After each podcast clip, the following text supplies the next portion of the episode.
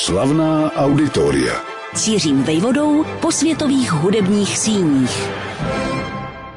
Hudba není sport. Neudělují se v ní zlaté, stříbrné a bronzové medaile, nevznikají tabulky odrážející buď současnou výkonnost, anebo historický vývoj v různých disciplínách. Umění prostě plave v jiných vodách, volněji, nevyspytatelněji a ve směs nezměřitelně.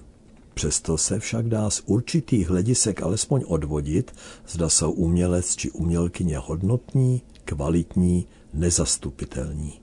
Třeba u dirigentů či dirigentek, protože o jedné z nich bude za okamžik řeč, lze leco spoznat z výčtu špičkových symfonických orchestrů či operních scén, na nich se objevují. A to nikoli jednou, jako řekněme dramaturgický pokus o zpestření sezóny, nýbrž opakovaně, neli pravidelně. Z příležitostného hostování se pak dokonce může vyvinout pozice stálé hostující dirigentky a na pomyslném vrcholu pyramidy je místo stálé šéf dirigentky. Žena, která se u nejlepších orchestrů planety podobných poct dočká, může být pak právem považována za pomyslnou šlehačku na dortu své profese. Cyklus, který se na vlnách Rádia Klasik Praha zabývá právě dirigentkami, co by rozrůstajícím se jevem v globálním měřítku, se už na některé z nejuznávanějších mistryň taktovky zaměřil. Namátkou na legendární američanku Marin Alsop, která svým příkladem, tak říkajíc, prošlapala cestu řadě následnic, těžících z jejího renomé. Totéž se dá prohlásit také o australance Simon Young, jejíž výkony jsou ceněny v Hamburku, který si ji vybral do čela symfonického orchestru i operní scény, ale i při hostování na nejrůznějších pódiích světa. Zdá se, že do této výsostné společnosti se tím, co už dokázala a kam má dále namířeno, Probojovala rovněž zdvořilá, tiše ambiciozní a neúnavně pracující Finka jménem Susana Ulla Mariuka Melky. Přitom je její umělecká dráha nevšední, že jako mnozí či některé, jež se věnují dirigentství, začala původně v roli řadové hudebnice, zase tak neobvyklé není. Originální je ovšem chronologie jejich počinů, postupná posloupnost, níž se Suzana Melky šplhala na vrchol. Je o ní známo, že se ráda a často věnuje soudobé hudbě. Nebrání se ale ani významným dílům první poloviny 20. století a občas se, tak jako například na prknech pařížské opery, vrátí i hlouběji proti proudu času. Konkrétně vedením tamního orchestru při nastudování a provedení Dvořákovy Rusalky. Na svět přišla Suzana Melky 13. března 1969 v Helsinkách.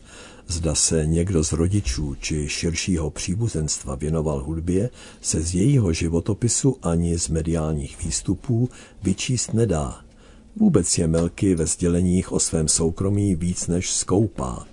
Zatímco když se řeč stočí na hudbu, švitoří ráda a opřekot. Každopádně jí samotné hudba učarovala už v raném věku.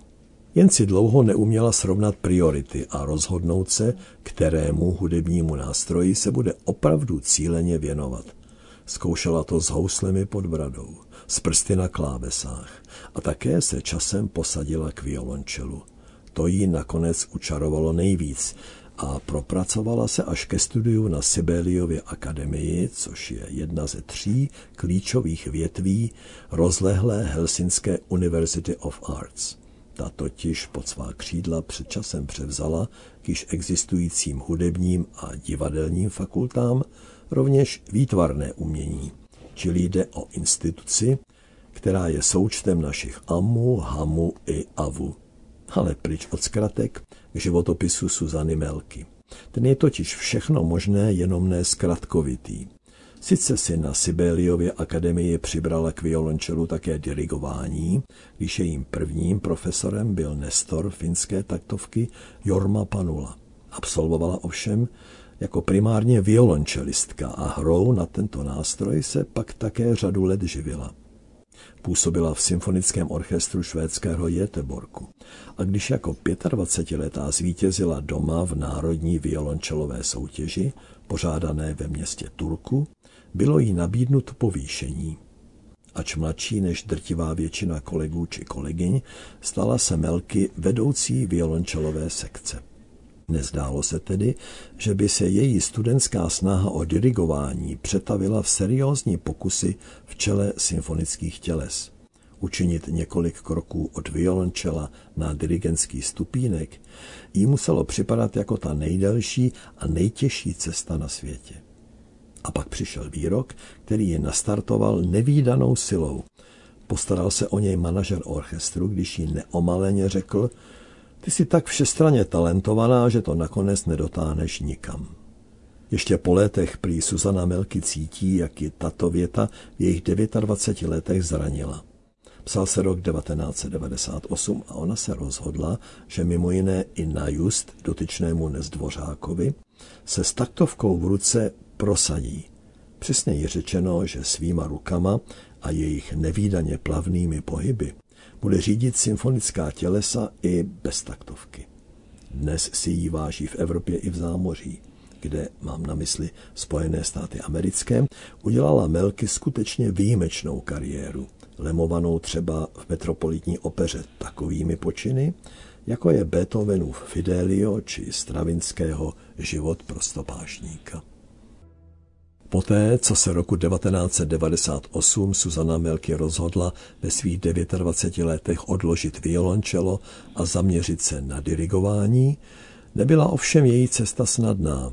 Trvalo dalších šest let, než se ve švýcarském Lucernu setkala s proslulým hudebním tělesem Ensemble Intercontemporain, které svého času založil Pierre Boulez s jasným cílem věnovat se soudobé klasické hudbě. Při víceméně náhodném setkání udělala jak na členy orchestru, tak na jeho vedení takový dojem, že netrvalo ani dva roky a stanula v jeho čele jako první žena v historii tohoto souboru. V této významné funkci se trvala sedm let, do roku 2013 a kromě Helsinek si díky tomu našla i druhý domov v Paříži, kde nyní převážně žije. Pokud tedy není zrovna na cestách, což bývá velmi často. Suzana Melky se věnovala například skladbám Tomase Adese, který tu a tam nechal svoje díla dokonce dirigovat a byl prý s jejím nastudováním velmi spokojen. Během sedmi pařížských let se ovšem v profesním životě Suzany Melky odehrála další významná událost s přesahem do její budoucnosti. Na hostování za mořem ji pozval nejenom lokální symfonický orchestr v americkém městě St. Louis, ale, což bylo mnohem důležitější, následně také Los Angeleská filharmonie. Jako bez debat jeden z čelných orchestrů nejen v rámci Ameriky, ale i na světové scéně s klasikou. To se psal rok 2010 a příběh prožitý předtím v Paříži jako by se zopakoval. Melky se brzy stala hostující dirigentkou a v letech 2017 až 2022 dokonce jako první žena v historii Los Angeleské filharmonie stálou hostující dirigentkou. Že přitom zvládla přijmout tentýž úkol v čele Lisabonského Gulbekjanova symfonického orchestru, pojmenovaného po svém mecenáši, při pracovitosti této dirigentky vlastně ani neudivilo. Velikou radost ji ovšem přinesla následující nabídka z rodných Helsinek. Po úspěšném navázání pravidelné spolupráce přišla nabídka, aby se opět jako první žena v historii stala šéf-dirigentkou helsinských filharmoniků. A nastudovala s nimi, jak jinak, i díla svého milovaného Žána Sibélia. K tomu v jednom z rozhovorů podotkla, že obecně sice hudbu ráda a neúnavně analyzuje, ale v Sibeliově případě je to jiné, složité, protože jeho hudbou, říká, jsem doslova očkojená. Těžko se mi od ní dodnes hledá odstup. Vždyť jsem ponořená v emocích. Z části díky tomu, že se Suzana Melky cílevědomě věnuje soudobé hudbě, včetně oper, je zvána do pomyslných chrámů tohoto umění. I ty totiž čas od času chtějí zpestřit svůj repertoár čím si, řekněme, nevyzkoušeným, novátorským.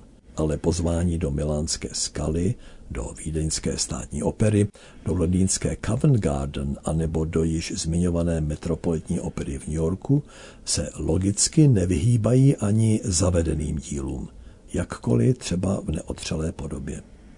Například byl pod jejím vedením obnoven projekt, jehož premiéra se právě v New Yorku odehrála 17. prosince 1819. Jedná se o Pucciniho triptych, obsahující opery Plášť, Sestra Angelika a Gianni Schicchi.